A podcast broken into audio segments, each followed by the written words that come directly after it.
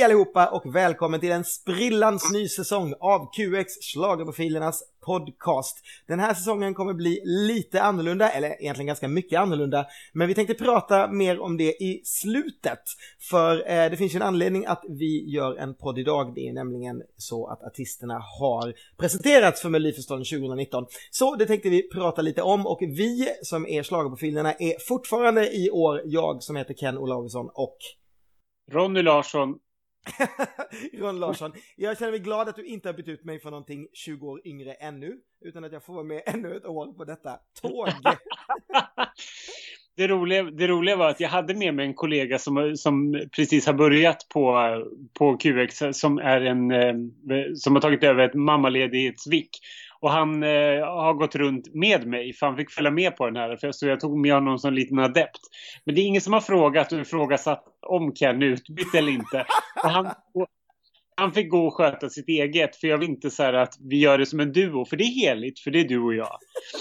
Utan han fick göra sina egna grejer, vilket jag tyckte var jättekul. Men eh, när det började bli som att ja, men, Ronny Larsson, han har bytt ut Ken. så de går Men det är dementeras och det stämmer icke. Nej, går det ett rykte på presskonferensen idag så, så kan vi dementera det. Att vi kommer i alla fall köra ett år till, även om jag var hejdlöst trött när vi var utfrysta i Norrland för cirka ett år sedan och tänkte att jag kommer aldrig mer åka på den här turnén.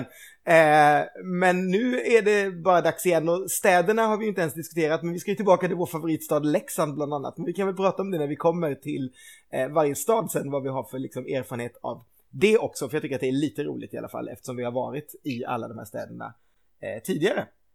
Ja, ja känns... men en sak jag tänkte på innan vi börjar prata om artisterna, det är att det har hänt lite, sista gången vi poddade var väl typ Eurovision. Eh, så att jag tänker att det kanske kan vara läge att sammanfatta vad som hänt eh, av det nya slageåret 2019 redan. Dels så kommer ju Eurovision att äga rum i Tel Aviv och inte i Jerusalem som det var lite snack om sist vi eh, gjorde podd. Och jag vet inte vad vi ska säga om det. Själv känner jag väl så här att jag känner mig fortfarande som att Eurovision var kanske den stora peppen i år. Jag tyckte det var jätteroligt att vara på Eurovision med dig. Men jag är väl inte jättepepp varken på att åka till Israel eller jag tänker att det kan vara jävligt dyrt och svårt för vår del. Men eh, vad fan, jag har inte gett upp än. Nej, men det har inte jag heller. Jag, jag ska faktiskt avslöja en sak för dig som jag, inte, som jag inte har sagt tidigare. Och det är att jag har varit på, förra veckan så var nämligen en högt uppsatt person som jobbar med Eurovision i Stockholm för att kolla lite grann på hur, eh, hur Stockholm jobbade med Eurovision. För det har ju som sagt, som vi alla förstår, ett väldigt högt liksom anseende och hur vi skötte hela Eurovision-biten. Så då var den här personen från Israel här och kollade liksom och diskuterade och träffade liksom Visit Stockholm och hela den biten. Och då frågade, fick jag förfrågan om att göra en intervju med honom och jag kände bara så men vad ska jag göra med det här? Men jag tänker, jag har ingenting att förlora så jag gjorde den här intervjun. Men det slutade med att han intervjuade mig istället. för, att, för att jag hade så mycket åsikter om att det är viktigt att värna om fansen och Euroclub är hur viktigt som helst. Det får bara vara Eurovision-musik och ja, men sådana saker.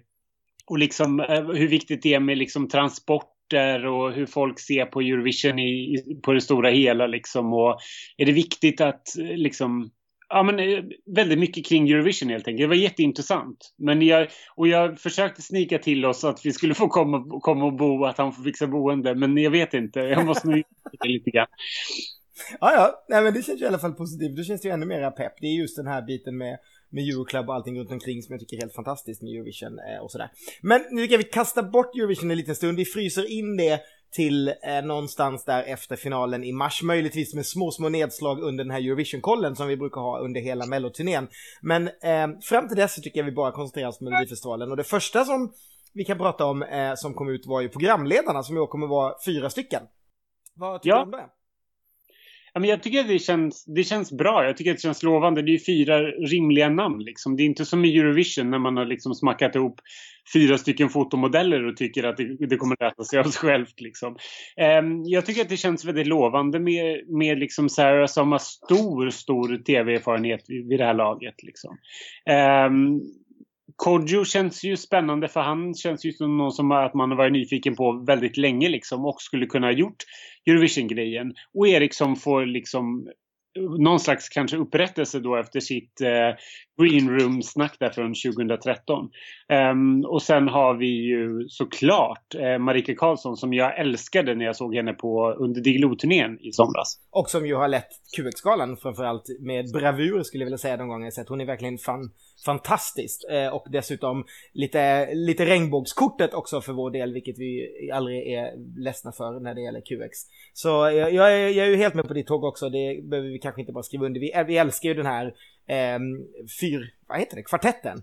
Eh, mm. på pappret och jag tror att vi kommer ha, eh, få väldigt, väldigt roliga veckor. Det ska bli skönt att få känna att man liksom ser fram emot att gå på genrep och få berätta hem till, till alla er som följer oss. Eh, vad de hittar på i programmet och eh, så. Så att jag, jag, tror det kan bli, bli väldigt, väldigt roligt och vi vet ju dessutom att vår vän Edvard af Sillén numera fungerar som konsult eh, så vi hoppas att han också kommer styra det här gänget eh, åt rätt håll och att det blir Eh, ja men den, den, typen av mello som, som vi tycker om med lite roliga överraskningar men framförallt det vi har pratat om ganska mycket att man, man inte är rädd för den tävlingen man är utan att man plockar upp vad som har hänt förra veckan. Man, man slår samman, man, man är stolt över att visa upp saker och sådär. Att man inte bara kör som att varje vecka är ett vitt nytt kort.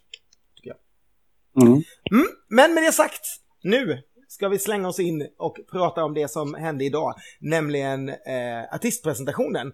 Jag tänker, du var ju där, eh, du berättade du här i början. Eh, ska vi börja med att lyssna på när du träffade Christer Björkman och höra lite vad han sa om hela startfältet innan vi börjar prata om eh, deltävlingarna? Absolut. Hur skulle du beskriva startfältet 2019? Som, som en lyxig buffé av mellomagi. Du nämnde någonting om att det var sex tvåor som, som nu är sugna på revansch. Är det en medveten tanke att plocka med sig många liksom, som har varit nära segern? Faktiskt inte från början. Eh, det, det, bara blev så. Eh, och, och, och, det var egentligen först när jag, när jag satte mig ner igår kväll och, och funderade på hur jag skulle välkomna artisterna idag innan ni kom in som jag började, det slog mig att men vad, vad har de för historia? Och så, då hade jag noterat att det var tre som jag hade sett som var två år. Mm. Så visade det sig att det var tre till. Så, så det är liksom... Och man vet ju att de vill inget hellre än att ta det där sista klivet. Så att de är ju tävlingsinriktade. Mm. Så har vi de som redan har vunnit, de är också tävlingsinriktade. Så att, och plus då några av de här finalisterna som har varit, några har ju varit trea också, några har varit fyra. Det är jädrigt tävlingsinriktat gäng. Och det har vi inte alltid heller. Det, man vet ungefär, att det är en handfull som, som tävlar. Här har vi nog kanske halva startfältet som verkligen är här för att tävla. Mm. Och det känner man på låtarna. Alltså det är fantastiskt bra låtar. Är det någon musikalisk trend som är väldigt stark just nu, just när det gäller, om du ser startfältet? Nej, det starka är att de är väldigt tydliga i sitt eget artisteri. Eh, de är med glasklara på vart de vill och vad de har för avsikter. Eh, och det, det gör att det blir tydligt och att det blir, att det blir väldigt bra. Eh, och det är väl det som är trenden möjligtvis, att de inte hakar på någon trend utan de är väldigt stabilt i det de ska vara i så att säga. Mm. Det, finns, det har funnits däremot i inskicket fortfarande väldigt tydliga referenser till Everyday och så vidare. Men men det har vi valt att, att förbise lite grann. Mm. Det, finns, det finns vissa spår som är utvecklingar av det men som är något annat. Men eh, trendmässigt, nej. Den musikaliska trenden nu om man ser på Spotify till exempel är ju att det är ganska refränglöst medan Melodifestivalen väldigt länge har byggt på alltså, ganska starka och direkta refränger. Hur, hur ser du på det? Att vi inte riktigt kan leva utan refränger. Ehm, och det här som vi tar upp varje år, slagerspåret. Vad finns det för slagerfansen i år skulle du säga? Det finns, eh, det finns en hel del faktiskt. Eh, både, både uttalat och outtalat. Eh, Arvingarna gör ingen besviken. Lina Hedlund kommer inte göra någon besviken. Eh, men jag skulle säga att väldigt många av poplåtarna är väldigt tangerande också. Mm. Och sen är det flera, flera, ja det är många av poplåtarna som är väldigt sådär um, i sin upprepningsstil blir de väldigt schlagervänliga. när blev den sista låten klar? Jag ringde den sista artisten 20 över 10 i söndags. Och igår vid lunch lämnade jag ifrån mig startfälten till pressavdelningen. Hur var känslan då? Lättnad, Eh, att det var skönt att fas 1 är över. Eh, det, är den här, det är den här som tar längst tid eh, för oss som jobbar med det. Vi, vi börjar i princip direkt efter Eurovision och sen håller vi på eh, och, och nöter och ältar och övertygar och övertalar och inte minst kombinerar ihop rätt artist med rätt låt. Eh, och eh, det är ett enormt långt arbete och det är väldigt eh, alltså, tröttande. Man, man liksom, det är mycket övertalning, det är mycket karma, övertyga, sälja. Eh, och när det är över så känner man bara lättnad är det. Du nämnde när du presenterade startfältet att eh, ditt och Karin Gunnarssons samarbete har gått väldigt bra och blivit bättre och bättre och starkare och starkare. Vad kan du säga om det? Hur har hon påverkat de senaste årens Melodifestivalstartfält? startfält? Hon, hon påverkar väldigt mycket på det sättet att hon eh, hon, får, hon, öppnar upp nya kanaler. Eh, att få in material eh, som jag kanske inte har haft tillgång till eller inte haft deras öra. Eh, än så länge eh, så är det ju... Eh, jag, jag, är ju fortfarande producent och har final say så det styrs ju fortfarande väldigt mycket av min smak. Så blir det ju. Mm. och det, det, det, är ju det som är den svåraste biten kanske också att lära sig. Det här att stå tillbaka med sin egen smak för, att, för helheten.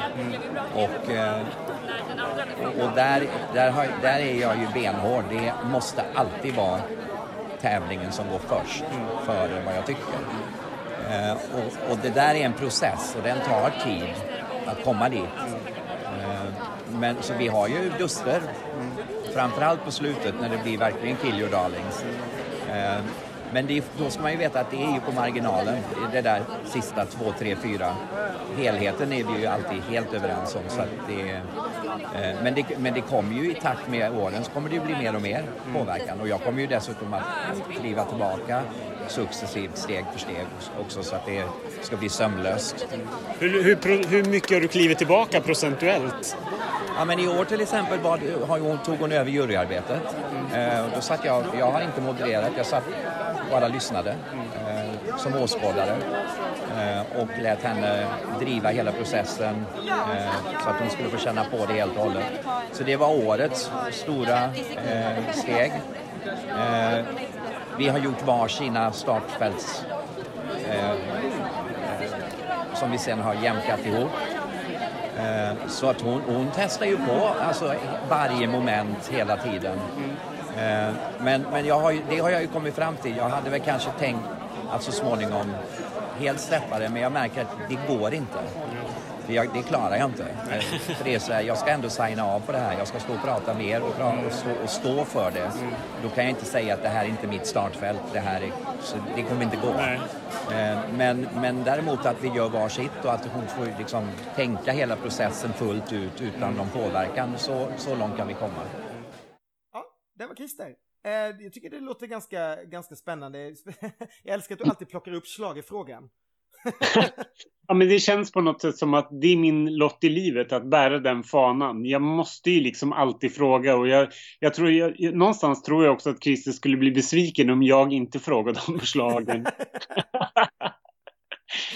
men, men, men, jag tycker att det känns lovande som han säger liksom. Jag, jag misstänker ju starkt såklart att, eh, att Lina kommer vara min min stora favorit i år och eh, det låter ju lovande med de andra låtarna också att det är liksom att de innehåller spår kanske av inte av klassisk, klassisk slager, men slagen har ju utvecklats och, och, utvecklats och det är mer refrängerna jag är ute efter och liksom de ihågkombara melodierna som sätter sig liksom. Och jag älskar, älskar, älskar att han fortfarande liksom känner att nej men refrängerna är viktiga. Ja, nej men jag håller med. Jag tycker också att det var, var bland det bästa beskedet. För att hur mycket jag än också tycker att det blir jättehärligt med, med Lina-grejen. Jag tycker jag måste säga att vilket smart val att ge henne en slager. Alltså vi vet ju, vi har ju harvat här så många gånger, men det är ju svårt att hitta unga personer som vill göra slager av olika anledningar. Det, det säljer väl inte så himla bra. Men, men jag tycker det känns jättekul att plocka lina från Alcazar för att man har med det men att det ändå inte är Alcazar som harvar ett varv till och det är ändå inte kanske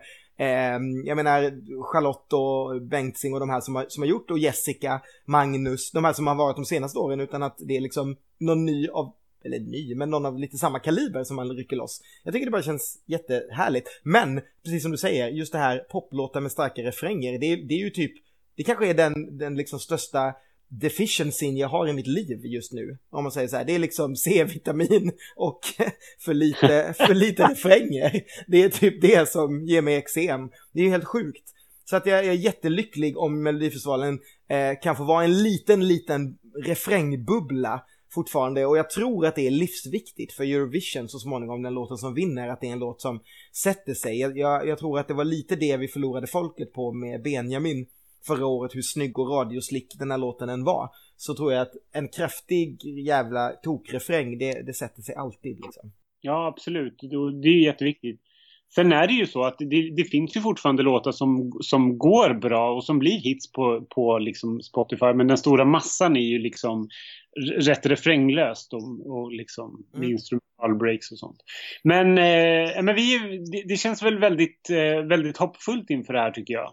Absolut, det tycker jag. Och någon, någon, som känner det mycket hoppfullt efter första deltävlingen måste vara Geson och eh, eh, Debs. För att de har ju typ fyra låtar var i första deltävlingen. Jag vet inte om, om Christer tänkte så här att de skulle spara in lite hotellkostnader eller att, eller att eh, Linnea och eh, Joy inte skulle behöva åka så mycket. Eh, eftersom de har fått alla sina låtar i samma deltävling. Eh, jag vet inte, ska, ska vi köra så här att jag bara säger först vilka det är eller ska vi, tycker du att vi ska köra dem i bokstavsordning och prata om dem en och en? Nej men kör, kör, de, kör allihopa liksom. Då har vi deltävling 1 i Göteborg. Anna Bergendahl, Ashes to Ashes av Thomas Gesson, Bobby Ljunggren, Erik Bernholm och Anna Bergendahl. Vi har Chasing Rivers med Nano, låtskrivare, Lisa Kable, Linnea och Joy Deb och Thomas Gesson. Eh, Mohombi med låten Hello. Alexander Florin Kotio, Thomas Gesson, Mohombi och Linnea Deb. jag känner att det är ganska mycket samma namn här. Ehm, en låt som heter Mina bränder med Siana featuring Anis Don Demina, skriven av Gesson, Jimmy Jansson, eh, Anis Don Demina och eh, Paumo Badje heter han va, killen från Panetos. Eh, mm. Mina årstider skriven av Aya, eh, sjungen av Aya Sayama, skriven av Aya Sayama och Göran Spardal. No Drama med gruppen High 15 skriven av Jojo Linnea Deb och Kate Tizard. Och slutligen då Victoria med låten Not With Me, också Jojo Linnea Deb och Victoria själv. Vad, vad, vad kastar sig i ansiktet på dig när jag läser upp den här listan? Alltså, första intrycket är ju att det känns som en väldigt stark första, först, eh, första deltävling. Det känns som en stark start på Melodifestivalen. Alltså spontant, jag har inte hört en enda låt. Det kan, det kan jag ju säga rakt av liksom. Mm. Inte jag heller. Det kanske är också viktigt att säga att vi, det här är ju verkligen bara magkänsla på artister och låtskrivare just nu, vilket är ju någonting vi alltid brukar bråka om att man inte ska göra, men vad fan ska vi, vad fan ska vi prata om annars just nu? Men vi har faktiskt inte hört ett ljud, vilket ju alltid är lite spännande.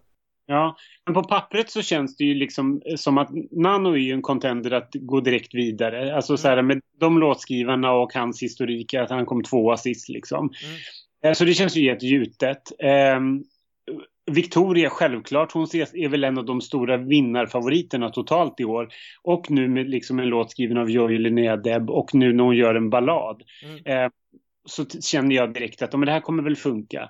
Eh, och sen Mohombi tänker jag också, när Gesson är inblandad då måste det ju vara refrängstarkt liksom. Och vi får inte glömma bort att Mohombi har ju utvecklats ganska mycket som låtskrivare och han ligger ju bland annat en av låtskrivarna bakom superhitten Mi Gente som har liksom typ två miljarder visningar på Youtube och så. Mm. Såklart Anna Bergendahl, som man kanske tänker, jaha, men kommer hon tillbaka? Men om man ser på låtskrivarna, Gesson och Bobby Ljunggren, jag tror inte att det liksom är, är kattskit. Nej, det tror inte jag heller. Jag måste säga att jag tycker, att, jag tycker det känns rätt härligt med Anna. Eh, när man ser det så här, jag, jag tror inte att någon tror att Anna kommer gå och vinna det här, men det känns rätt härligt att hon kommer tillbaka med ganska starka låtskrivare i ryggen. Jag hoppas, hoppas, hoppas att hon får en liten kickstart på sin karriär igen, för jag tycker faktiskt, hur mycket jag än, och det här kommer jag liksom inte pudla på, hur mycket jag inte gillade när hon vann, så måste jag säga, det var inte hennes fel att hon gick och vann, men det kändes som att hela, alla bara, what? När hon sen Eh, var den första då, eller den enda hittills som inte har tagit sig till final i Eurovision. Och, och sen försvann ju hennes karriär bara rakt av. Det var ju som att folk bara släppte henne som en het potatis. Så mm. jag hoppas verkligen att hon kommer tillbaka, för att hon är ju hon är en jätteduktig sångerska tjejen. Precis. Um, Sen tycker jag att det låter jättespännande med den här tjejgruppen eh, High 15 som gör No Drama som också då var av Jojo Linnea Deb och Kate Tizard. Det låter ju också jättespännande. Jag vet ingenting om dem. Vad, vilka är de? Vet, vad vet du något mer om dem? Eh, de har varit med i Talang vet jag. Aha, ja det är ett program jag inte ser. Men det kan man ju gissa, kanske. eh, ja nej men visst, vi, vi är ju alltid för tjejgrupper i schlagerprofilerna så det är absolut för. Heja säger jag. Eh, och sen har vi då Arja, vilket ju, jag vet inte, mina fyra årstider, jag, jag går inte riktigt igång på refrängen. Eh, om man, eller i och för sig, jag skulle vilja att det var en poplåt i stil med typ 18's halfway around the world där de är liksom i fyra årstider. Skulle kunna, om jag kan vi få Arja i en sån tack. Men det är väl inte någon risk, jag har hört att det här ska vara ganska lugnt va? Jag tror hon beskrev det som en ballad va, någonstans. Ja men precis. Nej men det här känns ju, jag är ledsen att behöva säga det Arja, men det här känns ju som årets Mitt liv eller Osby Tennessee. Det är ju en sista plats i första deltävlingen. Ja, nej men det är ju faktiskt så. Jag tycker att det där, jag, jag vet, vi, vi, pratade faktiskt om det igår. Eh, igår. Vi pratade faktiskt om det innan, att eh, det här med slagerkvinnor som kommer, så här, starka slagerdrottningar som kommer tillbaka och gör lugna ballader. Vad är det, vem önskade sig den trenden? Ja, den trenden måste ju ta slut ögonabums. Det började med Charlotte och det får sluta med Arja. Till nästa år vill vi inte ha tillbaka liksom Shirley Clamp eller Linda Bengtzing som sitter och ylar om hur, hur tufft deras liv har blivit, eller varit. Liksom.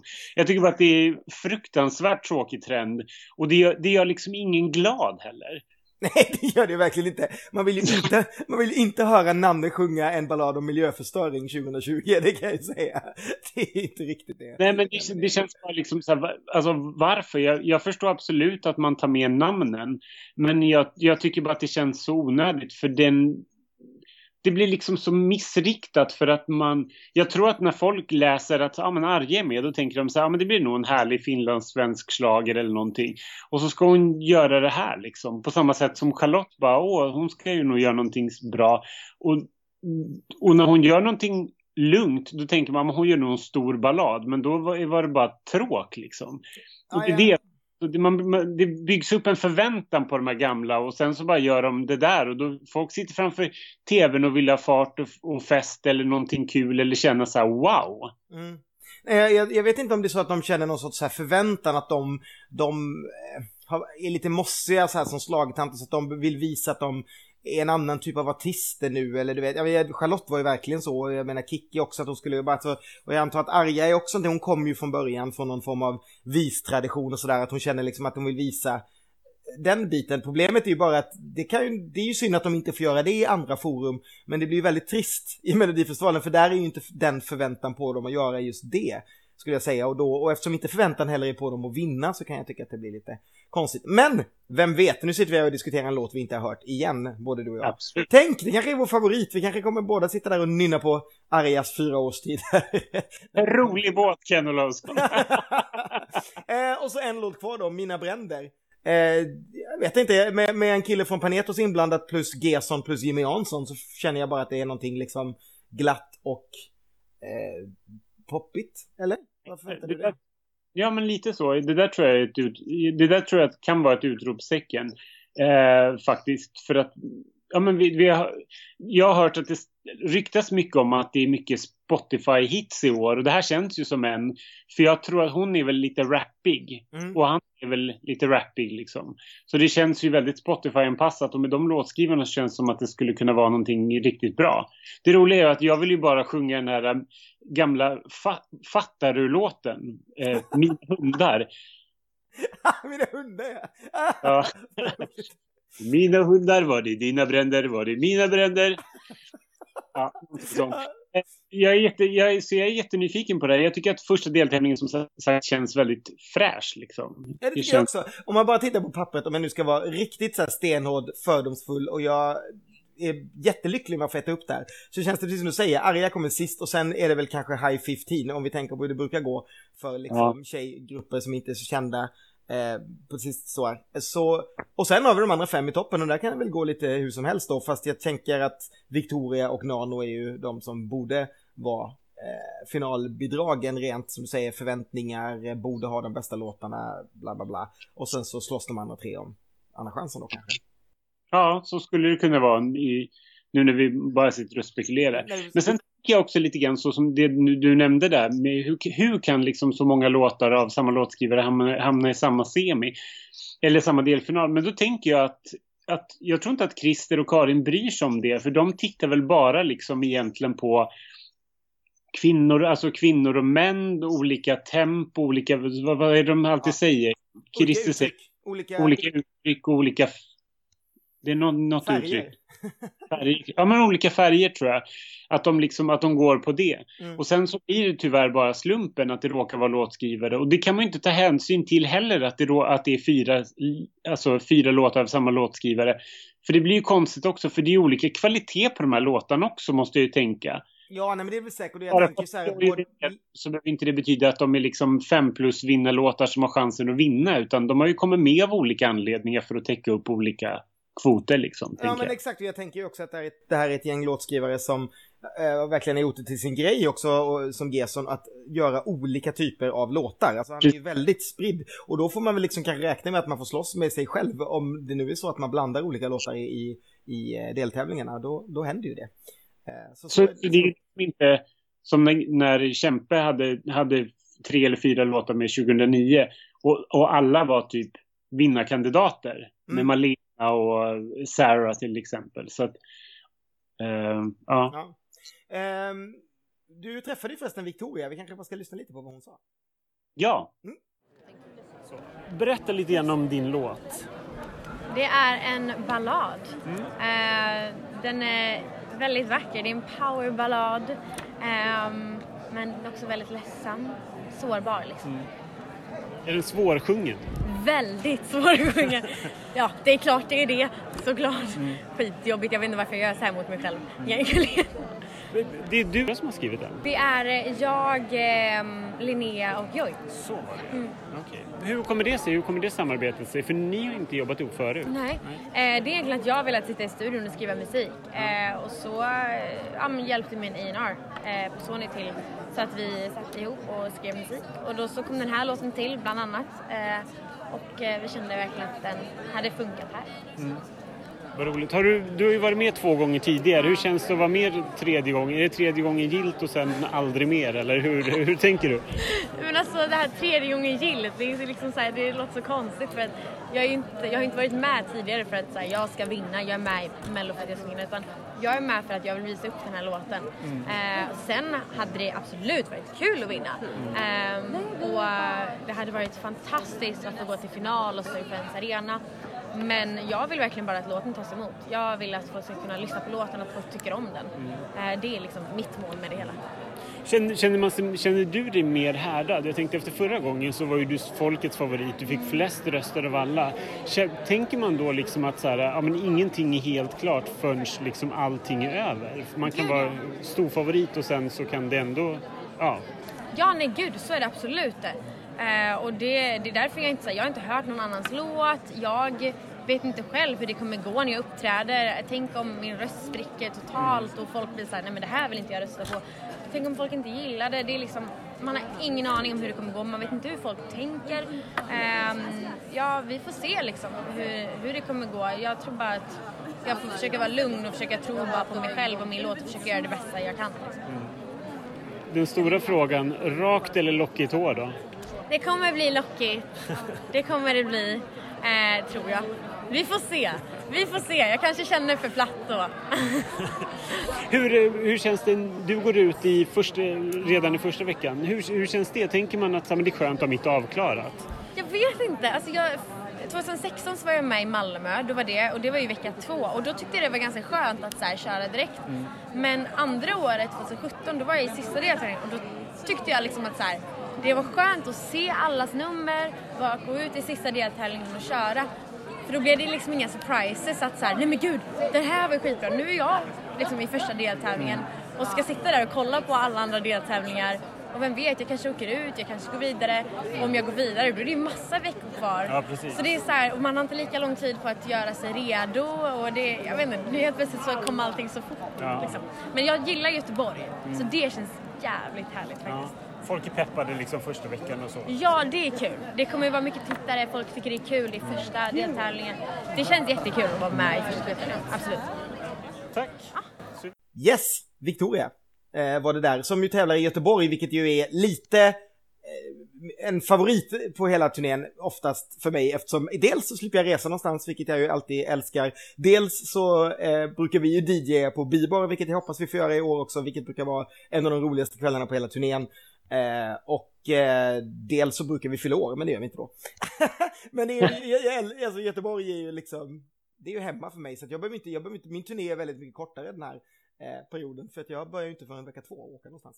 Precis. Eh, Det är, ju- det, Göteborg är alltid en favorit. Ja, nej men vi kanske lämnar Göteborg så vi ger oss ut på resa och åker då till eh, Malmö som vi dumper ner i för deltävling två. Där, för att tala om i bokstavsordning, så har vi Andreas Jonsson med Army of Us, skriven av honom själv, Jimmy Jansson, Sir Ryan, Andreas Johansson och Sebastian Tott.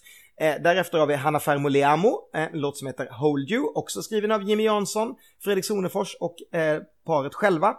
Eh, nummer, låtskrivare 3, Malou Prytz med låten I Do Me, skriven av Isa, Elvira Andefjärd, Fanny Arnesson och Adele Chechal. Jag ber om ursäkt för allas uttal på namnen, jag har inte läst igenom dem innan. Eh, låt nummer fyra, Oskar Enestad, I Love It, skriven av Emanuel Abrahamsson, Parker James och Oskar Enestad själv. Låt nummer fem, Jan Malmsjö, Leva livet, skriven av Andreas och Elin Wrethov och Johan Bejerholm.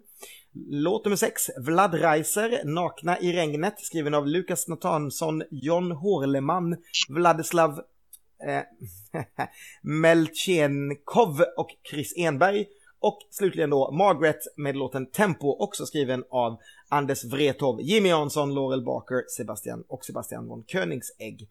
Eh, som ni märker så var det en väldig massa Jimmy Jansson här.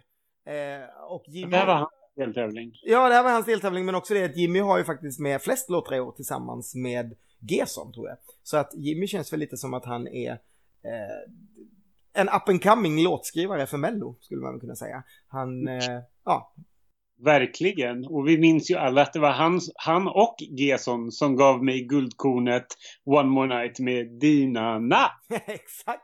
Det var det verkligen och det gav tydligen självförtroende. Eh, sen han har bara gasat på Jimmy sen, sen dess. Så det är lite spännande. Här, vad säger du här? Här måste jag ju säga då att här var det ju verkligen en sak som slog mig rakt i ansiktet och det var jag ju inte ensam om märkte jag då efter eh, att jag kollade på hur oddsen hamnade direkt efter presskonferensen. För att i topp just nu att vinna eh, Melodifestivalen 2019 ligger Hanna Färm och Liamo. Och jag måste säga att jag, det, det bara, på något sätt, det bara osar liksom Eurovision-vinnare på något sätt när jag såg de där två ihop. De är dels så jävla snygga, det känns som en sån oerhört smart ihopparning när man ser dem. Det är liksom, det finns det bara, det bara ser så bra ut, de står liksom och tar lite lätt på varandra också så man, man bara, det bara sprakar ut kemi. Plus att jag älskade ju henne i Idol, jag älskade honom i Idol, jag tycker de står för liksom olika saker. Jag tycker bara det låter helt häftigt. Du träffade dem också, vi ska höra först vad de säger och så kan vi prata lite om det sen. Berätta lite grann om låten. Vad är det för någon typ av låt ni ska göra? Eh, alltså den har ju ett, ett väldigt fint budskap som vi, eh, eller fint och fint, det är, ett, alltså, det är ett budskap som vi båda kan relatera till väldigt mycket. Att eh, våga öppna upp sitt hjärta för en människa fast att man har blivit väldigt sårad och varit väldigt rädd för att göra det under långt. Vad är det för någon typ av låt? Är det upptempo, ballad eller? Alltså det är ju det är mer, ball, det är mer ballad, det är ju ingen upptempo liksom. Eh, men det är väl någon slags mid... Eh, det är väl mer lite mid... Midtempo är det, ja. Men det är väl typ eh, ja, men runt 90 bpm kanske? Ja, fråga inte Jag mig! musik, eh, musikspråket. Nej men det är inte för snabbt, inte för långsamt. Hur kom liksom det här samarbetet ihop? Hur kom det sig att det skulle bli liksom Melodifestivalen och allting? Eh, Melodifestivalen var ju inte det som var tanken från början. utan Från början var det att vi ville göra någonting ihop. Ja. Eh, och eh, ja, och så har vi liksom jobbat för det ett tag och sen så eh, tyckte liksom Mello här att det var en bra idé att vi gjorde det i det här skyltfönstret och det är ju superkul att de vill ha med oss här. Men- Och ni har varit med och skrivit låten också, så att det är verkligen från Precis. grunden liksom. Precis. Ja men som sagt, det är, det är kul att få vara med och skapa. Då kan man ju styra mycket själv också. Istället för att man kanske får en låt som man känner så här, ah, men det där gillar jag inte riktigt och det där gillar jag inte riktigt. Då kan man lika gärna vara med och köra allting från scratch. Så det känns ju nice. I och med att du var med förra året, hur, hur känns, känner du dig mer avslappnad inför liksom, deltagandet i år? Det är klart att det alltid kommer bli lite så här nervy. För det är liksom så här, man ska gå upp på en gigantisk scen med hur mycket människor som helst i publik och på TV. Eh, men absolut, alltså det känns ju mycket lugnare denna gången. För det första för att det är min andra gång och för det andra för att vi är två på scen.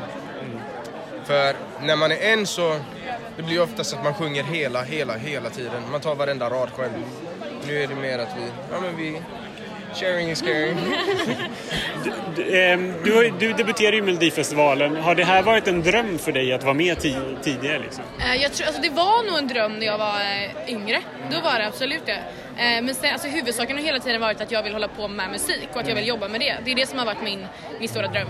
Och sen så alla vägar som är bra, eh, att, alltså som leder mig uppåt och framåt är välkomna jag med öppna armar. Hanna och eh, Leamo. Vad, vad, vad säger du om denna duett? Jag är otroligt pepp på det här. Det, det, det var liksom så här, det bara pirrade till rejält igår när jag läste eh, att de skulle göra den här duetten. För det är så jäkla smart tänkt just att, att verkligen att sätta ihop de två. Och jag gillar ju båda två jättemycket. Båda två känns säkra sångare framför allt. Och som du sa, de, de ser bra ut, de har kemi, de har ju allt, de har ju hela paketet liksom. Och det känns fräscht, det känns 2019 liksom. Nu hoppas ju bara att låten är lika bra. Mm. Mm. Jag vill, ju, jag vill ju tro att det liksom är en eh, antingen Zayn och eh, eh, vad heter det, Taylor Swift-ballad Mm. eller så är det att det är en Zayn och eh, Sia-ballad. Alltså att det är nånt, någonting åt det hållet. Då skulle jag bara kissa på mig av lycka liksom. Ja, det hoppas jag också. Jag hoppas verkligen att låten håller här. Eh, Jimmy har ju skrivit den då med Fredrik Sonefors. Eh, jag vet inte riktigt, men det skulle ju vara, jag menar har man då mest låtar med så är det väl inte en helt omöjlighet att man har fått till någonting riktigt, riktigt bra, att man förtjänar att vinna. Eh, jag hade väl kanske varit lite mer, om jag nu ska, skulle känt lite mer lugn om det hade varit en Deb eller en Gerson eller en Kämpe där, men what the fuck, jag är beredd på att gå med på vad som helst. Jag hoppas så att det här är, är riktigt bra. Eh, för att jag tycker bara det såg så bra, det kändes liksom såhär, gud vad fräscht att skicka en, en duett och inte mera liksom våra, våra liksom vita killar som vi brukar skicka. Eh, så jag bara, ja, Nej, jag, på pappret går jag igång som fan på det här. Ja, och då, så vi får väl, och med tanke, tanke på att den leder liksom oddsligan just nu, så får vi väl utse det här till liksom ett, en, en, en given finalist just nu. Ja, Med tanke på, även om vi inte hört någonting annat. Sen skulle väl jag tänka mig att eh, Oskar Enestad ligger rätt bra till. För jag tror att liksom skivbolaget Ten ligger inte på latsidan när det gäller att hitta liksom låtar till resten av eh, gamla O gänget liksom. Hur, eh, hur kommer det sig att du är med här? För att jag har en låt som jag älskar. Ganska kort och gott faktiskt. Det, och det är jävligt kul att vara här. Kände du dig extra triggad när det gick så bra för Felix? Triggad och triggad vet jag inte, men alltså det är askul att det är svinbra för honom. Eh, men eh, jag hade ju inte ställt upp om jag inte kände att jag hade en låt som platsade liksom i tävlingen. Eh, men det är klart man säger triggad, ja, det är en speciell fråga. Ja men lite då kanske. Så här, att man bara, ja. Om du ska beskriva låten, vad, vad är det för någon typ av låt? Det är en ganska vemodig låt. Lite pop-indie, um, upptempo. Handlar om kärlek, att man ska stå upp för sig själv liksom och älska den man vill. Du har ju eh, fått reda på vilka du tävlar mot idag. Tänker man på det liksom? Så här, nej och ja och vad kul. Eller? Ja, alltså jag tänkte typ när jag bara såg alla typ, jag bara fan det här är liksom en bra setup. Det är, det är starka artister här, de som jag har koll på. Sen kommer ju de här liksom nya som man aldrig har sett som bara typ kommer knocka alla också sådär. Men det känns, det känns bra. Eh, jag, är vän, jag känner ju många här liksom, så att det känns skönt att gå in i den deltävling jag har i alla fall, med lite vänner. Eh, nej, det känns, eh, det kommer vara hård konkurrens i år, tror jag verkligen. Har du börjat tänka på numret redan nu och hur det kommer se ut? Yes, det har jag. Eh, vi håller på att jobba med det för fullt faktiskt. Eh, det kommer bli... Jag tror inte att det har setts på scen förut. Och det gillar jag. Spännande. Nej, det tror jag inte heller. Inte efter både att de vann förra året med Benjamin och Felix framförallt, att de lyckades lansera honom så stort. Alltså, det var väl egentligen ingen som trodde det när man såg lite hur Formel hade ju ganska stor hype, kom med, kom till final, men gick ganska kass för dem när de var som grupp. Eh, så jag tror nog att de flesta tänkte att vad är det där? Och jag vet hur mycket, eller vi var ju väl, all de flesta var väl på det där tåget förra, vad är det där liksom en, en kille och vem var han och så vidare. Mm. Eh, och nu är Felix Felix. Eh, så jag tror också att det finns, det är nog väldigt mycket här. Sen kan jag bli, känna lite så här jag vet inte, det, det, känns som det blir så mycket just fokus kring att den är skriven till hans eh, äldre flickvän. Att, att man, man, har gjort det lite till, till en grej. Eller förstår du vad jag menar? Inte, kanske det är väl bra, det är väl bra att man skriver om för sina egna erfarenheter. Men jag bara, jag, bara så att inte det blir mera fokus på det än på, på att det är en bra låt förhoppningsvis. Kan man hoppas. Men jag skulle också säga att på pappret att nog eh, Oscar, eller Hanna och Liamo, Oscar. Och sen skulle jag väl kanske tycka att Margaret ligger bra till också. Ja men det, Precis, och det, så här, den här påminner ju lite grann om förra årets deltävling 2 då Margit också var liksom den här tredje som vi nämnde. Mm. Det var Spiro Viktor, det var Liamo då också ja, i deltävlingen.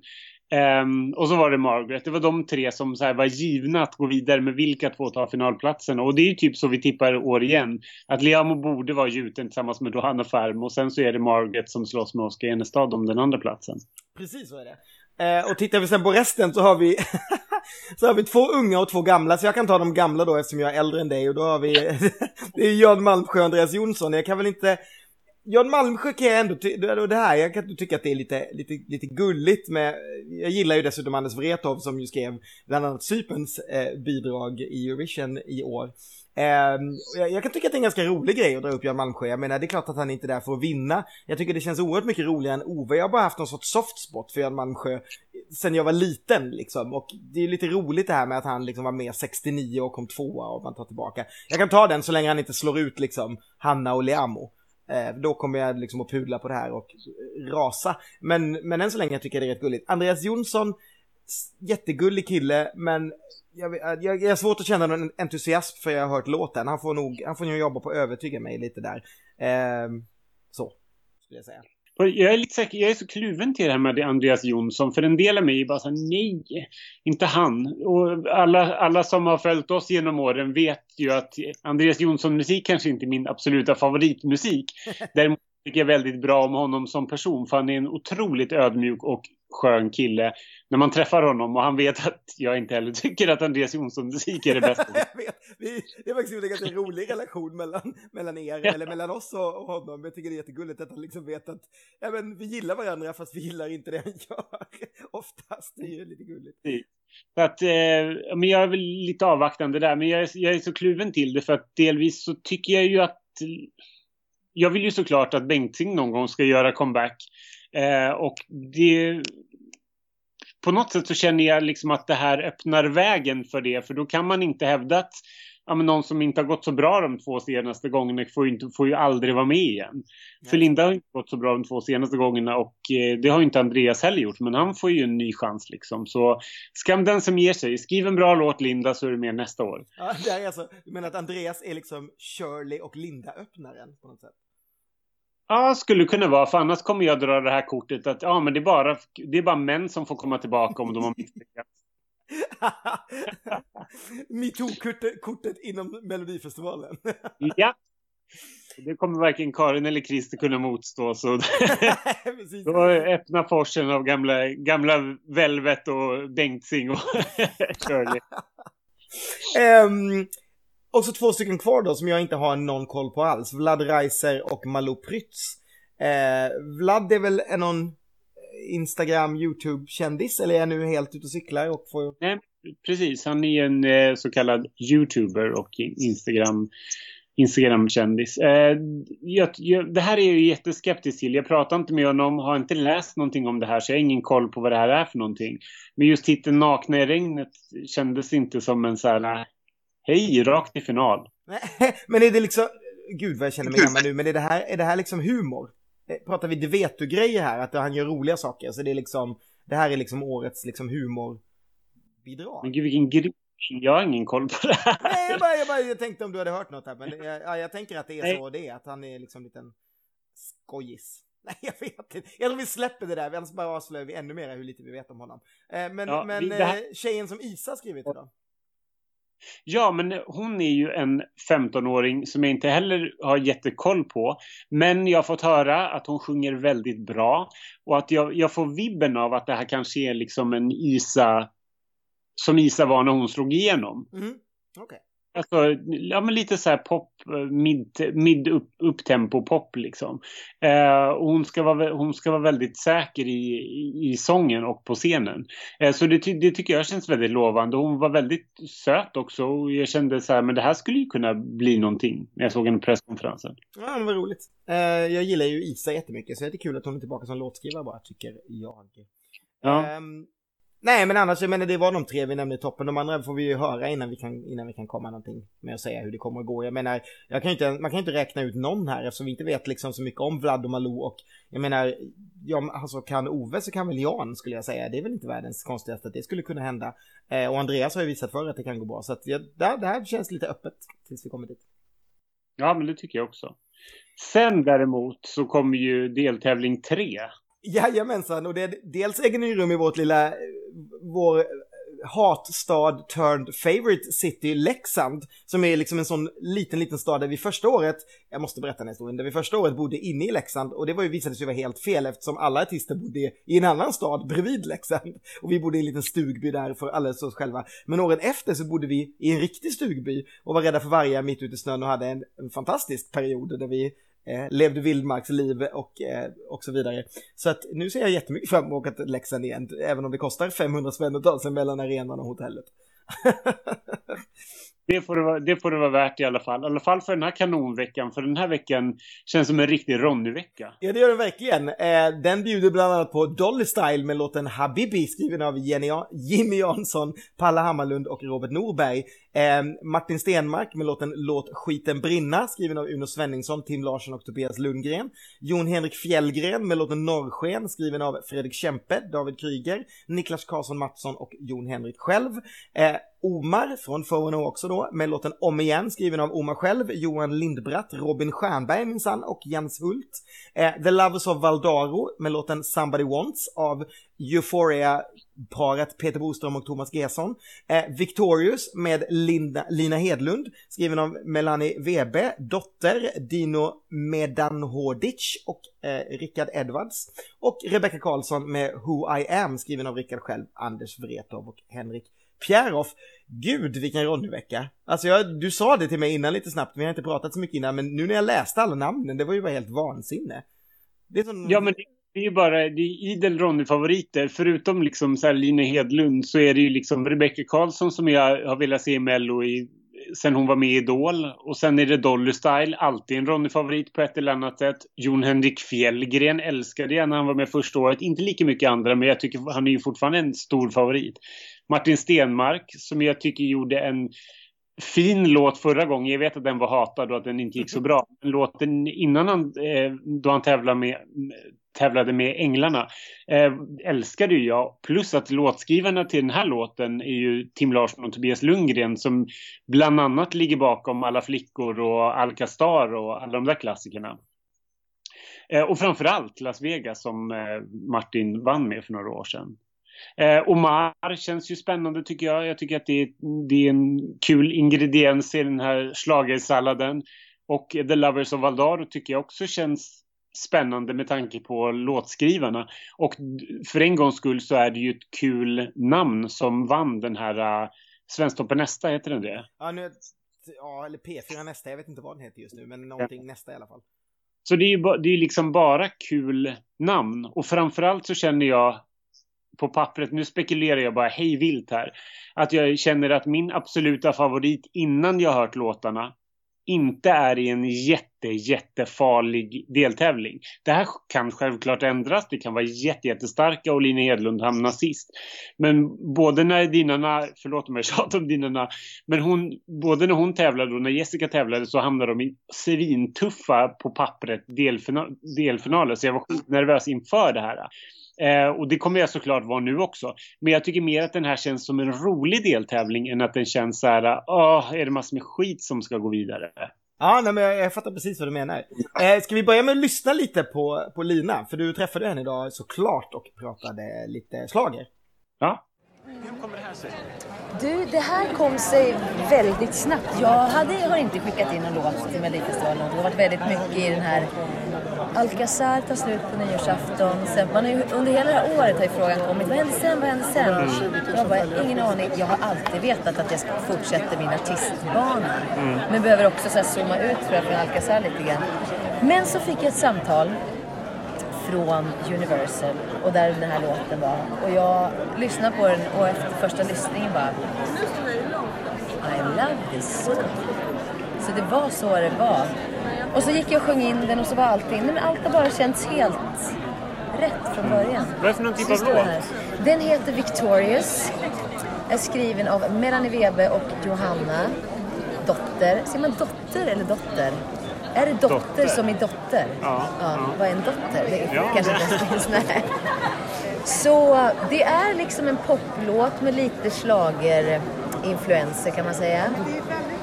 För mig står den, har den här ett sånt starkt liksom budskap och det var det jag också älskade med den. Den, den har någon slags så här, fan vi måste liksom, nu måste vi skärpa till oss och stå tillsammans här nu. Mm. Vi måste ta hand om varandra och eh, inkludera, inte exkludera. Det är, då, det är då det blir magi på något vis, det är då vi blir starka. Hur, hur skiljer den sig från det du har gjort med Alcazar? Den här är, har ett annat växande på den. Den har lite melankoli i sig på något vis i, i versen. Och sen liksom bara stegrar, stegrar den iväg till någonting. Och jag menar, Malk, alltså, för mig är det så här, det här, Victorious, det är ju, det är ju en låt som jag ska göra. Jag har inte ens tänkt, hur skulle den här låta med Alcazar liksom? Mm. Eh, och då har vi varit ett vi, ett lag som bestämmer. Nu får ju jag bestämma själv hur jag vill att den här ska låta. Och, och se ut. Så jag menar skillnaden är ju för det första, jag är själv. Mm. Och då var vi en grupp. Nu, det är inte så att jag kommer att dansa ihjäl mig på den här låten heller. Det hoppas jag att alla andra ska göra. Men jag får sjunga. Men det är en låt man kan dansa till? Det är absolut en danslåt. Det är en skitbra poplåt. Mm. Mm. Hur kände du, nu fick du reda på vilka du ska tävla mot i mm. Leksand. Mm. Ja. Hur, hur känns det? Reflekterar man över det? Liksom? Nej men vet du vad, alltså Ja, det här ska bara bli så kul. Mm. Jag är så peppad. Jag är så glad att den här låten kom till mig. Att få kliva in i det här efter Alcazar, att få liksom kliva in i sololina direkt känns mm. jätte, jättekul och jättebra. Så det är ju bara så, alltså, och att tävla med Martin i Leksand, det är skitkul. Det, ja, men jag ser fram emot allt och nu har resan börjat från idag. Nu är det bara, åh, längtar jag till Leksand. Det, här, det lär bli de mest hektiska minuterna någonsin för Hanna Hedlund. ja. Oj, hon är körigt. Men hon står ju på scenen då med kortglad och tacksam så det kanske är bra för hennes hjärta. ja. men det ska bli jättekul att se vad det blir för någonting. Liksom. Har du börjat fundera på numret någonting redan? Ja, ja, ja. Massor. Jag har haft en ganska tydlig bild från början faktiskt och det känns skönt.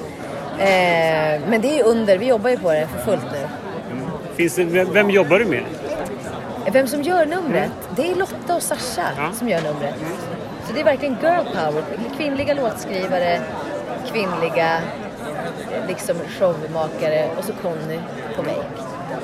Vackraste kvinnan i världen. Ja, det var, det var Lina. Jag tycker det, framförallt jag tycker det är roligt med det här är just att det är Dotter som har skrivit den. Alltså som ju kändes som, ja men som jag ju älskade förra året och jag tycker att hon är världens gulligaste. Och jag tycker bara det är så härligt att hon kommer tillbaka och skrivit någonting som alla beskriver som en slager.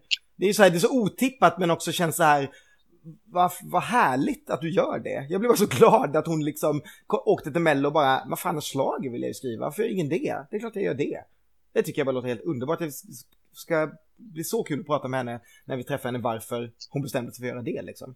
Jag, jag, fått, jag har hört någonstans att hon, att hon skrev den för att hon ville visa att så här, så här, men det kan väl inte vara så himla svårt och jag vill göra den riktigt bra liksom. Mm. Hon att hon ville liksom så här, men så svårt ska det väl inte vara att göra en, en riktigt bra slager och inte så här förringa de som har gjort tidigare. Men att, utan hon kände sig utmanad av det liksom. Mm.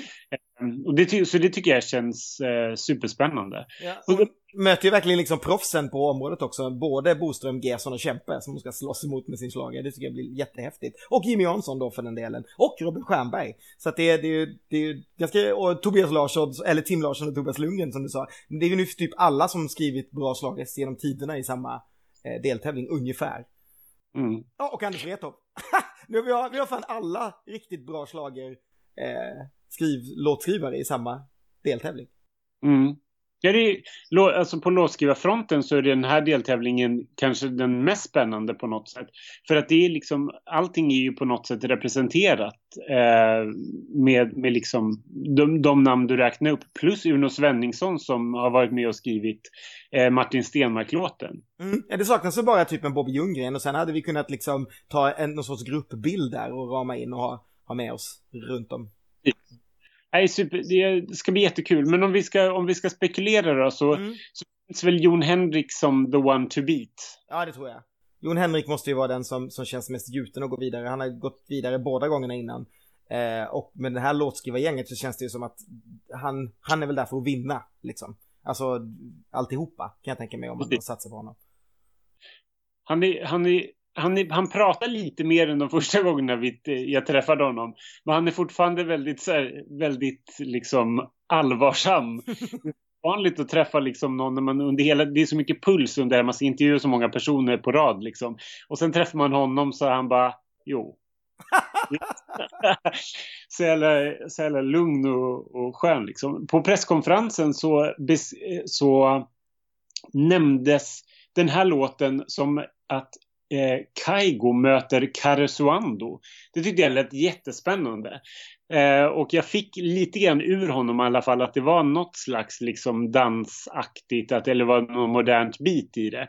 Så jag är väldigt nyfiken på den här låten, att den kanske liksom förenade, plockar det bästa av honom och gör det ännu modernare liksom. Det tycker jag låter som en jätte, jättesmart idé faktiskt. För nu, inte för att vara sån, jag, jag tycker jättemycket om Jon Henrik och hela den här eh, jojk-biten. Och jag gillade ju den andra låten bättre än den första, för den första blev för mig lite för mycket, den som jag vet att du älskade. Att den gick, det, jag, jag, jag connectade inte med jojken. Det gjorde jag lite mera med, med den här heter hon Aninia eh, som han tävlade med sist. Den förstod jag lite mer men den var ju samtidigt inte så modern. Eh, men om man kan använda hans uttryck och göra precis som du säger någonting, någonting som låter Spotify, då tror jag verkligen att, att det kan vara någonting jag går igång på stenhårt också. Så att, mm. Mm, nej, men jag, jag, tror absolut att det blir väl han som är där eh, och eh, jag kan tänka mig Omar då, vi måste väl använda samma liksom på något sätt eh, argument för honom som för Oscar, är det väl samma skivbolag eller? Är det han också på tävling? Ja, absolut. Ja. Det är det. Det som, det som gör mig kanske lite mer säker på, eller mer säker på Oscar än Omar, det är väl att, att det här beskrivs liksom som en eh, typ är, karibisk, eh, svensk eh, låt och han sjunger på svenska vilket får mig att så här, det kanske inte är lika gjutet på det sättet liksom. Eh, men eh, absolut, ja, det, det är ju värt att flagga för liksom. Om igen är ju också en, en titel som förpliktigar. Kom igen Robin Stjernberg, den har du snort. den har jag hört förut. är den hälften så bra som, Li, som Lenas så är jag ombord. ja, precis. Och Jens Hult, var väl han som var med i Idol eller? Ja, precis. Just det. Ja, det, det, det är ett roligt gäng där. Vad, vad tror vi mer? Vad tror vi om sånt som Rebecca Karlsson eller då? Svår, det är så svårt att säga. Jag blev lite så här, ja, det är mid, hon, hon beskrev den som en midtempolåt som handlar om hennes liv och, och så. Hon sjunger, hon sjunger ju bra, hon har utstrålning så att jag är väldigt nyfiken på det här. Jag tror inte riktigt att det känns som att det kanske går hela vägen. Eh, men att hon får en chans att visa upp sig i Melodifestivalen, vilket kanske båda för att hon kommer tillbaka ett annat år. Mm. Um, fortfarande bara spekulationer ska tilläggas. Eh, The Lovers of Valdaro har vi ju svårt att sätta fingret på. Trots meriterade låtskrivare så vet vi inte så mycket om dem. Det är ju inte... Nej. Ja. Det är väl... Eh, det är väl en av killarna som, som eller, jag kommer inte ihåg vad han heter, vad heter han? Som tävlade för eh, Moldavien, eller var med och sjöng bakom Moldavien i Eurovision i år. Ja, precis, Erik. Precis. Eh, Erik Höjby. Eh, så precis, han var en av dem som, som sprang i dörren där som jag faktiskt träffade och intervjuade nere i eh, Lissabon. Mm. Eh, och sen, Stenmark då, låt skiten brinna. Det, lät, det låter, eh, låter tufft. Ja, på något sätt så känner jag väl lite grann där att det gick inte så bra sist. Men det kanske är som en, det kanske är en Andreas Jonsson. Att han, det finns en anledning till att han får komma tillbaka. Och det kanske är att låten är så pass bra. Mm. Så man känner att man bortser från att det floppade sist och att det kanske inte är det fräschaste namnet. Men att låten är så pass bra. Och med de här låtskrivarna så känns det ju rätt eh, lovande. Mm. Och sen är jag jättespänd på liksom Dolly Style. Jag tycker Habibi låter som en superhärlig titel. och Jimmy Jansson var ju med och skrev Hello Hi och Palle Hammarlund. Så det ska ju bli jättespännande att se om det här är en återupprepning av det. Sen håller jag ju fortfarande tummarna så att de kommer bli vita, blå och röda för att Victorious med Lina Hedlund ska, alla, ska ta sig vidare och helst till final som Jessica gjorde i deltävling 3. Men vem vet? vem vet? Jag vet i alla fall att min, min systerdotter som är sex år förmodligen kommer att dö av lycka när hon hör att Dolly ställer med. De är väldigt, väldigt stora i den där eh, åldersgruppen. För, för Robert Norberg, är det alltså Daniel Norbergs bror? Alltså han som har gjort de här melloparodierna? Nej, det är det inte. Det är inte det. De har inte... Tack, jag vill bara andas ut här. Nej, men Robert Norberg har varit med och skrivit med de här killarna förut. Va? jag känner igen namnet. Det kan ha varit så att han också var med på Hello High, men det vågar jag inte uttala mig om just nu. Men eh, det känns, det känns som en kul, väldigt kul deltävling 3. Vi kommer att åka upp dit med så mycket energi känner jag. Ja, det ska bli jätteroligt. Och bara, bara för att vi har gjort det innan så tänker vi tänker att vi gissar på Jon Henrik Fjällgren och Lina Hedlund med lite hjärta och lite, lite hjärna här, eh, bara pappersgissning eftersom vi har pysslat med det tidigare och så gissar jag att eh, Dolly Style och Omar går till andra chansen. Vad tror du? Ja. ja. ja. Martin Stenmark tror jag skulle kunna utmana där. Ja, kanske Rebecca också. Alltså jag tycker, ja. Ja, och kanske Lovers of Valdaro. det var jätte, jättebra. Ja, nej men bra, vi ska, inte, vi ska inte prata om resultat så mycket när vi inte har hört något. Det blir bara fånigt. Utan vi, jag håller med. Det där blir en sjukt rolig vecka. Och det behövs om man ska ta sig till Leksand. Jag vet hur slitet det är vecka tre. Eh, och det är mycket snö och det är tåg som aldrig kommer fram och det är taxibilar och det är vargar. så att det ska bli underbart eh, det här tror jag. Det kommer bli jättemysigt att hänga i snön med hela det här gänget. Och det känns som att vi har en massa låtskrivarkompisar som jag ser jättemycket fram emot att få träffa just den veckan också. Då, sista veckan, åker vi till eh, ännu en, en ännu mindre stad än Leksand, det vet jag inte egentligen, men det är två väldigt, väldigt små städer där på slutet. Eh, en stad som vi också varit tidigare, nämligen Lidköping.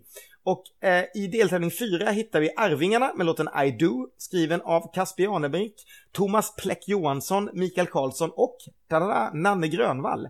Eh, Nästa artist, Anton Hagman med låten Känner dig, skriven av Gusten Dahlqvist, Oliver Forsmark, Anton Hagman själv och Jakob Hjulström. Ann-Louise Hansson, Kärleken finns kvar, skriven av David Lindgren Zacharias, Josefin Glenmark Breman och eh, Olof Olsen. Bishara med låten On My Own, skriven av Marcus Seppermanes och Benjamin Ingrosso och Robert Habolin.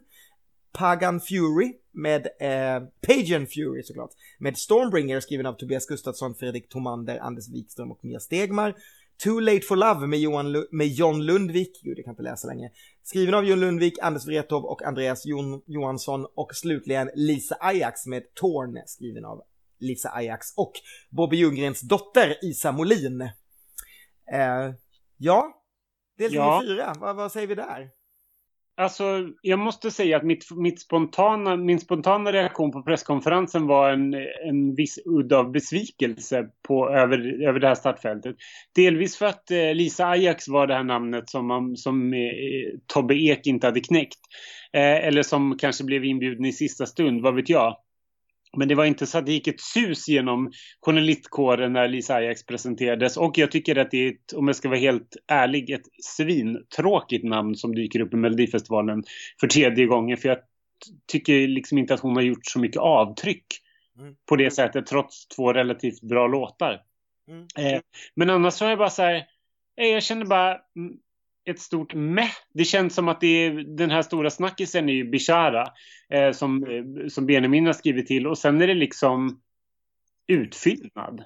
Ja, men jag håller med. Och det, det handlar ju väldigt mycket om, det, jag kan spinna vidare, det är klart att det handlar jättemycket om, du och jag känner ungefär samma sak med Lisa Ajax.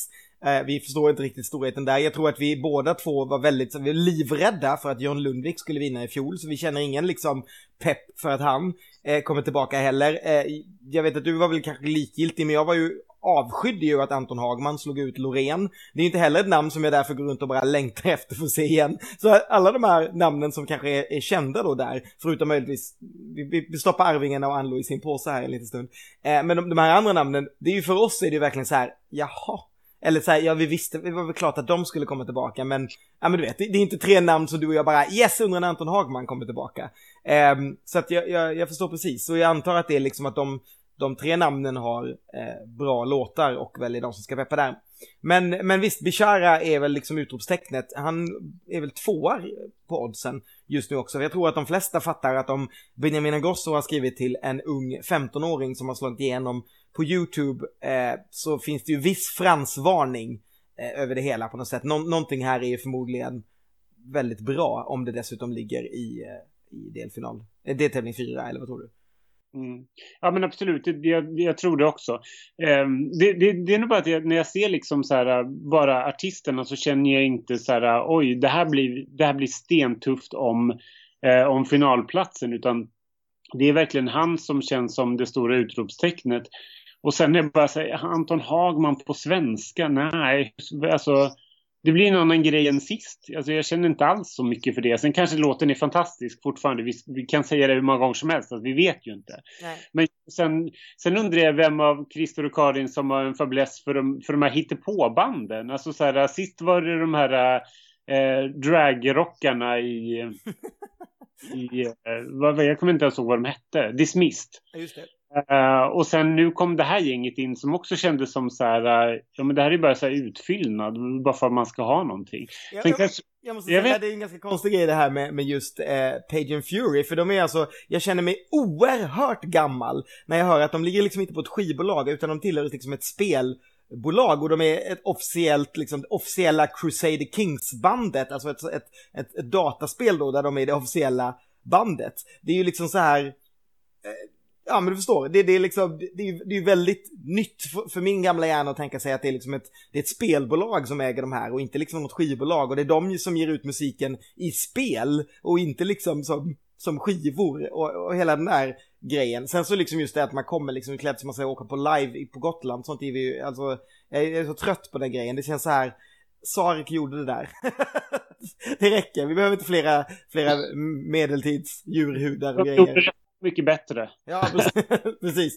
Nej, jag skulle nog jag skulle nog gissa att Page and Fury får det lite klurigt om vad de, vad de än gör. Är det liksom rock eller? Fick du någon bild av vad det skulle vara för någonting som de, som de gör?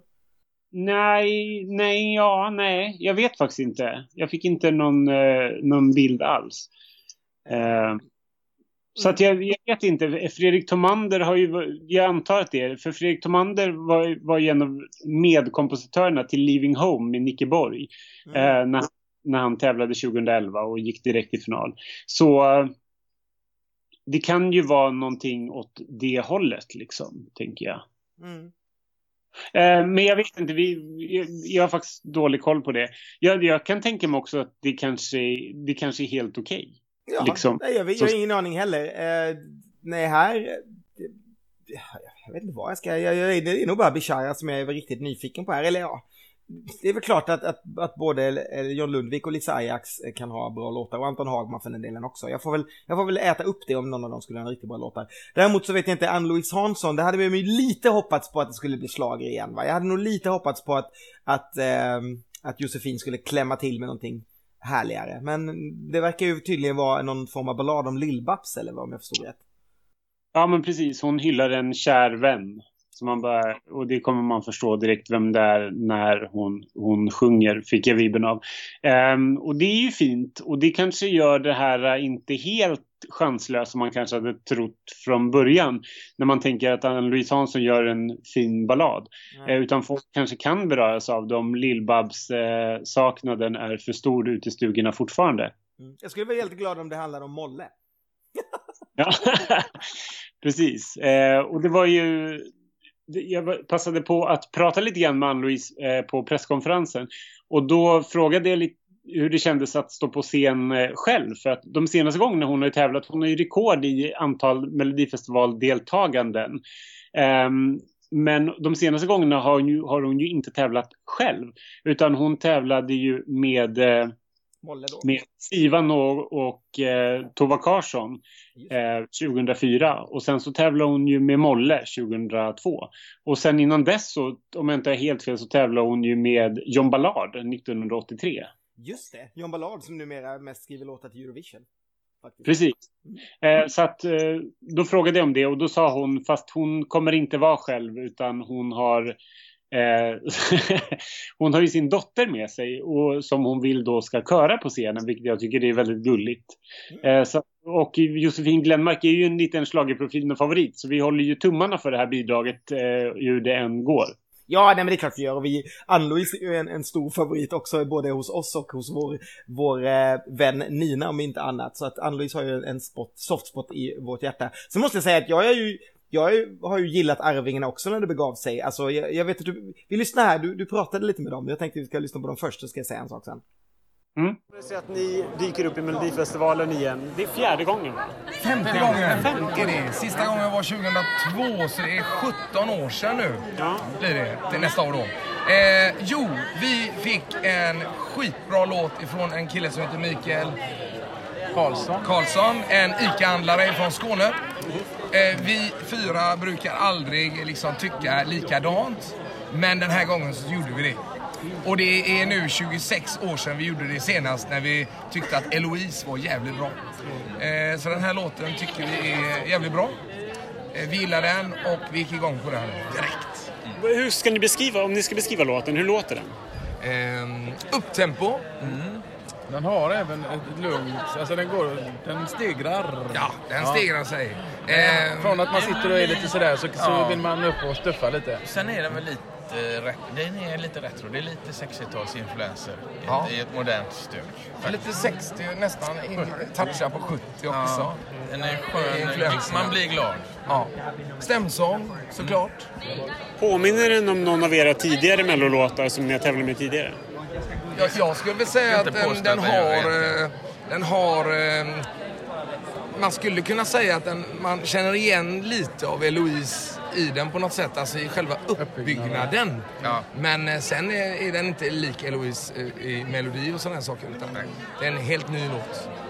Ni går ut i sista deltävlingen. Är det bra att ha liksom att tävlingen har pågått i tre veckor då, att man går in i fjärde? Eller är det liksom jobbigt att sitta och vänta innan man får gå ut på scenen? Jag tror jag att det är jobbigt, faktiskt. Ja. Det var skönt att gjort första och så hade man bara suttit och kollat på alla andra och sen på ett sätt. Nu ska man sitta där, åh jävlar den blir farlig och jävlar fan. Ja. ja. Men det kanske är bra att vara med i sista för att då är man ju närmast finalen.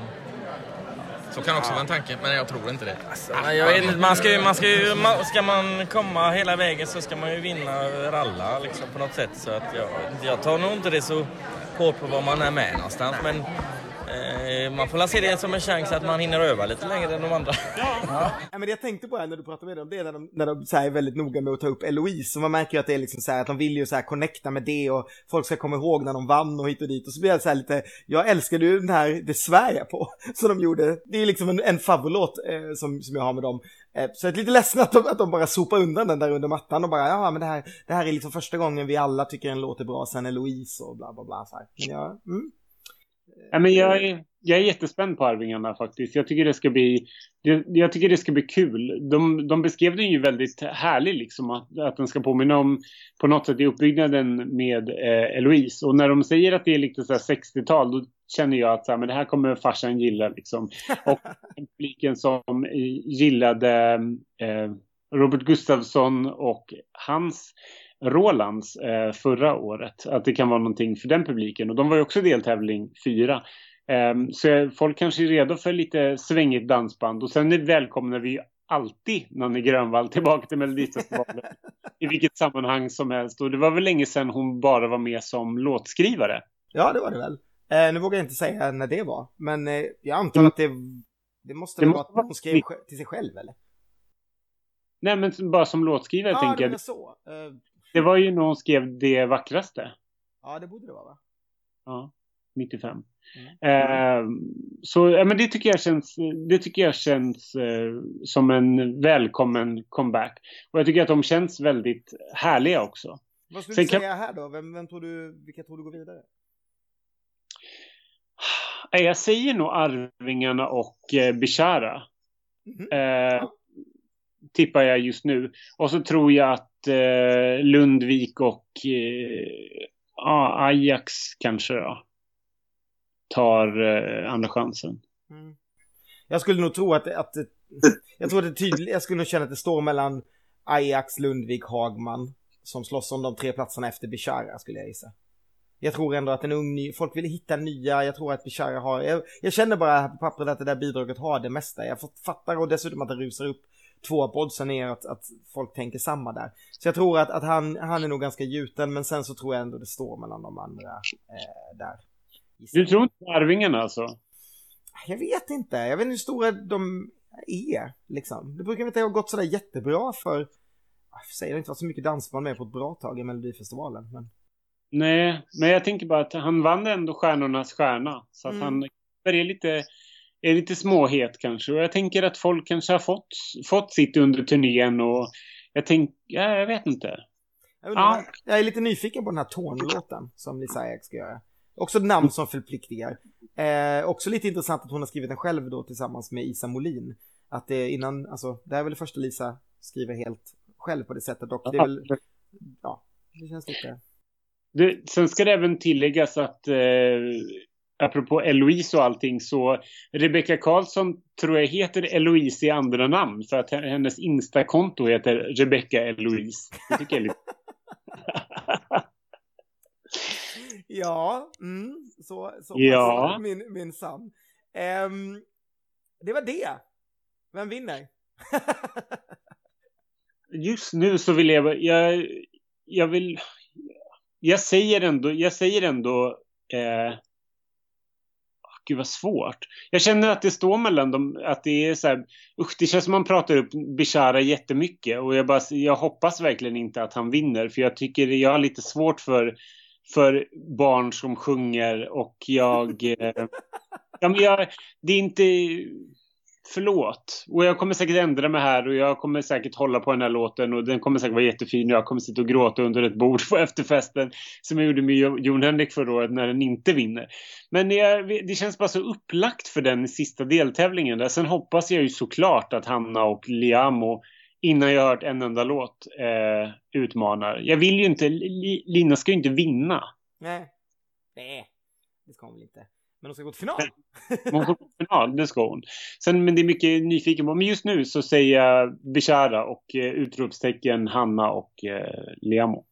Ja. Vad säger du? Ja, men jag, jag tror väl att jag säger samma. Jag vill dock säga att jag vill, jag vill, jag hoppas på Ja men jag tror det och sen tror jag det måste vara någonting i första också. Det, det känns lite för starkt på pappret så jag tror att det är Victoria eller Nano också kommer vara någonstans där och, och slåss. Men det är så lätt att säga en ung kille. Eftersom vi har skickat det så himla länge nu. Mm. Så är det liksom, ja, då är det väl egentligen bara tjej med ballad då, för så vi hade samma där någonstans i, i men... smeten också. Så att, eh, för, och det lär inte finnas någon Loreen här tror jag inte. Så att, Nej. Jag hoppas, vi, jag hoppas att vi blir överraskade längs resans gång och att det liksom kanske inte går som man tror eller befarar eller någonting. Det är, det är nog bara just hela den här grejen med Bishara och varför vi pratar om det. För, för det kanske kan te sig väldigt, väldigt märkligt för någon som bara tittar på startfältet. Och bara, varför pratar ni om den här? Men det var för att, som du nämnde, att han tickar så många boxar. Det är liksom så här, sista deltävlingen. Benjamin Ingrosso har skrivit låten. Det här, är en, det här är en snubbe som Laila Bagge står bakom eh, och satsar ganska mycket på. Ola Håkansson och Ten som stod bakom Benjamin och Felix och de andra foggrabbarna står också bakom det här. Mm. Så det är, liksom, det är för mycket som, som talar för att det ska eh, att det här inte ska bli någonting liksom. Ja det tror jag också och jag vill verkligen påpeka igen att vad jag vet också att det finns många nu som sitter och tänker ja ah, de har ju hört en del låtar för att visst ibland så har vi ju gjort det ibland, ibland vi har ju suttit i juryn både du och jag vissa år så här men i år har vi verkligen inte hört någonting någon av oss utan det här är bara baserat på på, på boxar som tickas helt enkelt. Ja, precis. Och, och att, vi, att vi har hört folk prata, men vi har ju liksom, det är ju väldigt svårt att liksom, ja, man, man upp, uppfattar och snappar upp vissa saker, men eh, ja, så är det. Mm. Eh, ska väl snart avsluta det här, vi har pratat på en ganska bra stund, men eh, man kan också säga då att det är eh, 80 låtskrivare, varav 22 är kvinnor och 58 är män. Så där har vi fortfarande en ganska stor snedfördelning vad det gäller eh, låtskrivare. Det kom in 2300 bidrag i år, ungefär, tävlingen. Eh, av 28 bidrag så har 10 bidrag svensk text. Eh, 11 är rena tjejakter, 14 är rena killakter och 3 är mixade. Så att det är ju redan där också en litet eh, överslag av eh, kill, killakter som kan vinna. Ehm, um, 42 artister då totalt, 19 kvinnor och 23 män. Och 25 artister har varit med där tidigare och 17 stycken eh, debuterar. Men om man tittar lite på eh, bara bidragen eh, var och en för sig så har 21 av de 28 bidragen faktiskt med artister som har tävlat innan. Det är kudos till Hanna Fahl för den siffran som jag läste i hennes artikel i DN idag. Eh, det är ganska mycket, jag menar förra året hade vi rekordmycket nya, i år är det alltså 21 av 28 som har med någon som har tävlat innan. Ja, men jag är, jag är, lite förvånad över det faktiskt. För att jag var så, man är så van vid att de brukar vara så, Mellon brukar vara så stolta över att det är så mycket debutanter med. Eh, och som du säger så är det ju helt klart inte det fallet det, det här året. Eh, jag tycker inte att det är någonting negativt. Eh, för jag vill, och vill tro ändå att det handlar om låtarna, vad folk än säger. Att det, det här kan vara ett jättestarkt år och att artister som vi kanske inte tycker är jättespännande som återvänder till tävlingen kanske har superlåtar. Mm. Ja men precis, alltså det är klart vi måste höra låtarna först. Vi kan ju inte, vi kan inte säga någonting förrän vi sitter där i, i eh, Lidköping och har hört alla 28. Då kan vi ju se hur pass rätt vi hade den här eh, orimligt kalla novemberdagen. Men, men just nu får det verkligen bara bli tips och då är det väl liksom, då är det väl bäst att hoppas på att, att det är så många som har kommit tillbaka som du säger bara för att de har riktigt bra låtar eh, då. Ja, ja, läser man liksom kommentarerna i bloggen som vi har fått och lite sådär så är nog folk försiktigt skeptiska skulle jag säga. Det finns ju liksom inget kanske namn som wowar som till exempel September hade gjort som, som Aftonbladet har skrivit var, var aktuell ända in i slutsekunderna men som sen inte blev någonting med. Jag kan tänka mig att det hade gett en annan liksom svung på något sätt även om kanske liksom eh, det kanske inte är världens mest listsäkra eh, artist just nu heller. Men det hade i alla fall varit ett namn som inte hade varit med innan som hade känts lite häftigt kan jag tänka mig. Och vad gäller låtskrivarna så är jag väl mera så här, jag är lite trött på det där att, att eh, det bråkas om att det är samma namn varje år. Det, det, det, är samma namn av en anledning. Det är de som lägger ner hela sitt år och hela sin karriär på att skriva låtar till den här tävlingen och gör det därför eh, väldigt bra. Samtidigt ska man ju komma ihåg att eh, Jimmy Jansson som sagt har liksom kommit på senare åren, även om han har varit artist innan så har inte han varit en låtskrivare att räkna med. Och likadant kan man väl säga om alltså Benjamin som ju nu är med igen och så vidare, så det är klart att det kommer in nya namn. Men jag tycker framförallt att det är väldigt spännande låtskrivare i år. Och så här många kul låtskrivare har vi inte sett på väldigt länge om någonsin. Alltså just att Dotter återvänder fast som låtskrivare då. Mm. Eh, och Sebastian, eh, vad säger Sebastian? Benjamin Ingrosso. Mm. Eh, det är som Nanne kommer som låtskrivare. Det är, och Isa. Det är kul namn liksom. Robin Stjernberg igen. Mm. Eh, Uno Svenningsson. Det finns många som liksom inte har eh, inte, som inte tillhör den här klassiska liksom Gesson, Debs eller, eller Kämpe liksom. Mm. Så jag tycker att det är, det är, det är ett kul eh, gäng ändå som, som det ska bli kul att se vad de har hittat på för någonting. Ja, skulle jag säga, skulle jag säga något skulle säga att det är för lite kämpelåtar. Han får sluta skriva musikaler. Jag vill ha mera kämpelåtar. Bara, jag vill bara lägga in det till alla som säger att det är för mycket. Och jag tycker det är fortfarande är alldeles för lite Fredrik Kämpelåtar i Melodifestivalen de här senaste åren. Sluta skriva framgångsrika musikaler. Vi, men han har några år på sig. Man kan, man kan fortsätta skriva i många år till. Ja, det kan han absolut göra. Eh, nej, men jag tänkte vi skulle runda av det här, men meningen är väl att den här avrundningen ändå på något sätt ska bli en, en start. Eh, även om den här, den här sändningen har varit lite piratradio där vi bäst har bara spelat in rakt av och inte gjort så mycket mer än att tryckt in dina intervjuer med lite sisådär, så har vi ju faktiskt ett litet annat projekt på gång, eller hur? Det är ju meningen att den här poddsäsongen ska bli någonting eh, alldeles extra. Ja, eh, vi har ju funderat jättelänge fram och tillbaka, eh, för vi tycker ju att själva poddformatet är jätteroligt. Vi har jättekul ihop när vi pratar. Det är framförallt roligt att bolla saker fram och tillbaka och hur man minns och hur man uppfattar saker. Så då har vi slagit våra kloka små huvuden ihop och kommit fram till att vi vill göra poddar som handlar om Melodifestivalen men om varje år? Om varje år, precis. Så vad ni kommer få serverat här under den här säsongen och förhoppningsvis några säsonger framöver. Eh, och när jag pratar om säsong så menar jag i alla fall från nu och förhoppningsvis varje vecka, möjligtvis uppehåll då för jul och nyår. Men annars varje vecka fram tills vi börjar sända poddar eh, under turnén. Så kommer ni få serverat en, ett melodifestivalår Eh, per podd. Och det är alltså så att vi går igenom eh, en final, eller ja, möjligtvis inte ett år, utan det kan också vara en deltävling, vem vet, men det kommer vara lite, lite överraskning varje vecka vilket år det blir. Eh, då vi helt enkelt kommer att dyka ner och supernörda in oss i ett, i en tävling, helt enkelt. Ja, precis. Eh, vi går igenom bidrag för bidrag, vi går igenom röstningen, vi pratar om programledare, vi pratar om snacket i kvällstidningarna, kring det här. Eh, vi, vi pratar om personliga minnen. Vad hade vi för några favoriter då? Vad har vi för några favoriter nu? Det blir helt enkelt liksom vrida ur det absolut mesta man kan ur ett år eller ur en deltävling.